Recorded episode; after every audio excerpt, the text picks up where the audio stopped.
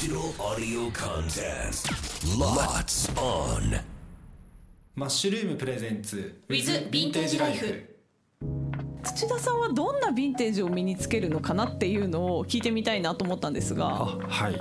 うんそうです。ねまず基本的に身につけないんですけど。あつけないんですか？はい。基本的にはうんそうですね。今基本的にっていうとあの身につける時もありそうな今言い方しちゃってるんですけど、はい。まああの自分では着ないので。え僕はもうあの売るだけに徹してますから、ー、はい。着 でもヴィンテージは大好きなんですよね。大大好きですね。よくあの勉強もしてますし、はい。中学校の時から前回の話で言ったらもうそこからずっとハマってる人間なので、はい。もちろん好きですし、はい。それをまあ仕事にしちゃいましたっていうことなんですけど、あの商売にするまではもうほとんど古着しか買ってないっていうぐらいあのバイトをしては古着っていう生活に明け暮れてましたけど、うん。商売に切り替わってから不思議と自分で考えてたことではないんですけど、まあ、自然にそうなってしまったというか 自分でもよくわからないですそれは。え好きすぎて着れないみたいなのもあるんですか、あた多少あるとしたらなんかやっぱりこう自分で仕入れたものをまあ販売するにあたってうん。ちょっとやっぱいいものがいいって分かってしまうその立場だったりその環境に身を置いてるので、はい。ちょっと自分で持つのはもったいないなって正直思っちゃいますね。えそんな中でもたまに身につけるものがあるんですよね？あそうですね。僕はあのでも普通体型ではあると思うんですけど、はい普通体型普通体型では あると思うんですけど、はい。肩幅が結構やっぱ広いので。例えばシャツでしたら、はい。シャツは新品だとなかなか合うものがそのあんまりないのでアメリカものでそれもあの古着が好きなのでシャツを着るならやっぱりヴィンテージというか、まあ、アメリカのものを着たいのと、うん。あとは今もこう潰しては履いてっていう形で当時の新興品から履き始めてるのがチノパン。いわゆるチノパンってあると思うんですけど、はい。チノパンがそうなんですけど、はい。チノパンが好きでで主に自分が履くものはあのアメリカ軍、はい。米軍の、えー、と70年71年生あたりのちょっとこだわりがあるんですけど、はい。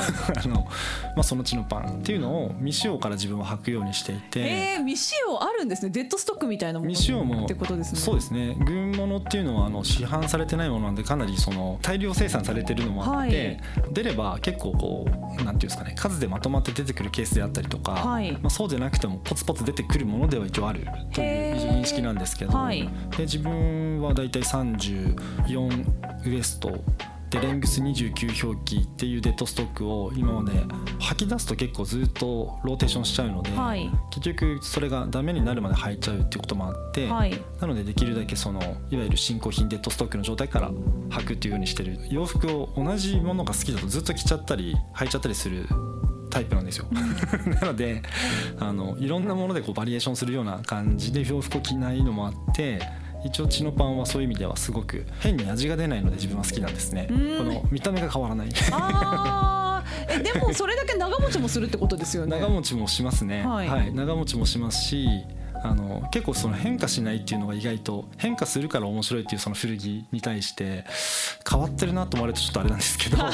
あの変化しない何かその魅力っていうものが自分ではやっぱりあって、はい。今も一本あるものがもう結構切れちゃってるんですけど、はい。あのそろそろ新しいものにまたデッドストックですか、はい。からあの履かなきゃななんて思ってるようなところではあるんですけどね。はい。あのこうその普通にこうヴィンテージのパンツあるじゃないですか、はい。まあ、そのチノパンを、はい。土田さんは他の普通の、うんまあ、今こう量販店とかで売ってるようなファッションと合わせても、こうヴィンテージの使い方としては全然いいと思われますか、そうですね。一番はシルエットとかそういうのすごく気にしちゃうので、まあ、自分の体型に合っているものだと、うん。あの例えば40年代とか50年代もっと古いものもあったりするんですけど、はい。なんかすっきり履きたいっていう人からすると自分がいろいろ履いた結果、はい。70年71年あたりのヴィンテージの中ではそう、まあ、古いとはされない年代なんですけど、まあ、シルエットが綺麗に履けて。あのパッと見多分あの言わなければきっとヴィンテージって思われないぐらいなはい。感じもまたいいのかなっていう、はい。で僕基本的にそのヴィンテージを身につけないって言ってるじゃないですか。はい。はい。でチノパンぐらいなので,、はい。でそのチノパンに対して着るものが全部あの新品健康品から買ったものを着てますので,、でそこも、まあ、自分にとってはすごくこうマッチするというか。合わせるものは、はい。こうヴィンテージとは合わせないんですか、基本的にはそうですね。もう1点ヴィンテージが入るとしたらチノパンぐらいでしょうかね自分の場合だと。あとはもうファッションブランドじゃないですけど、はい。パタゴニアが好きなのではい。買ってますね。はい。なんか今のお話聞いてるとこうヴィンテージガチガチになんか揃えてかっこいい感じで着ないとダメなのかなって例えばヴィンテージのパンツとヴィンテージの T シャツとみたいなって思っちゃってたけどそういうこともないってことですよね。そんなことは全くないと思いますのでだから自分が自由にそういうことですよね。はい。そうですそうです自由にね着てほしいでファッションなんでね。はい。本当にその正解っていうのもないと思いますし、はい。なので、まあ、サイズ感だったりとかその合わせるものであったりとかそんなのはもうねもう本当に自由に あまりこうヴィンテージとハードルがなんかちょっと上がっちゃうようなワード聞くだけでねヴィンテージって言われるとすごい。そうですよね、はい。なんか強いちょっと威圧感を感じがちだと思うんですけども、うん。もう基本的にそんなお店をやってる、まあ、自分なんか全くそういう皆さんと一緒だと思うので あの そういう意味では気軽にというか、はい。そういうものを探して高いのはいいものいっぱいありますけどでも高いからいいっていうそのもうそこでこう結びつかないものいっぱいあって、はい。安く楽しめるいい古着ってあると思うので、うん。はい、そういったところをこうまた見つける楽しさとかあ のいいと思いますけどね。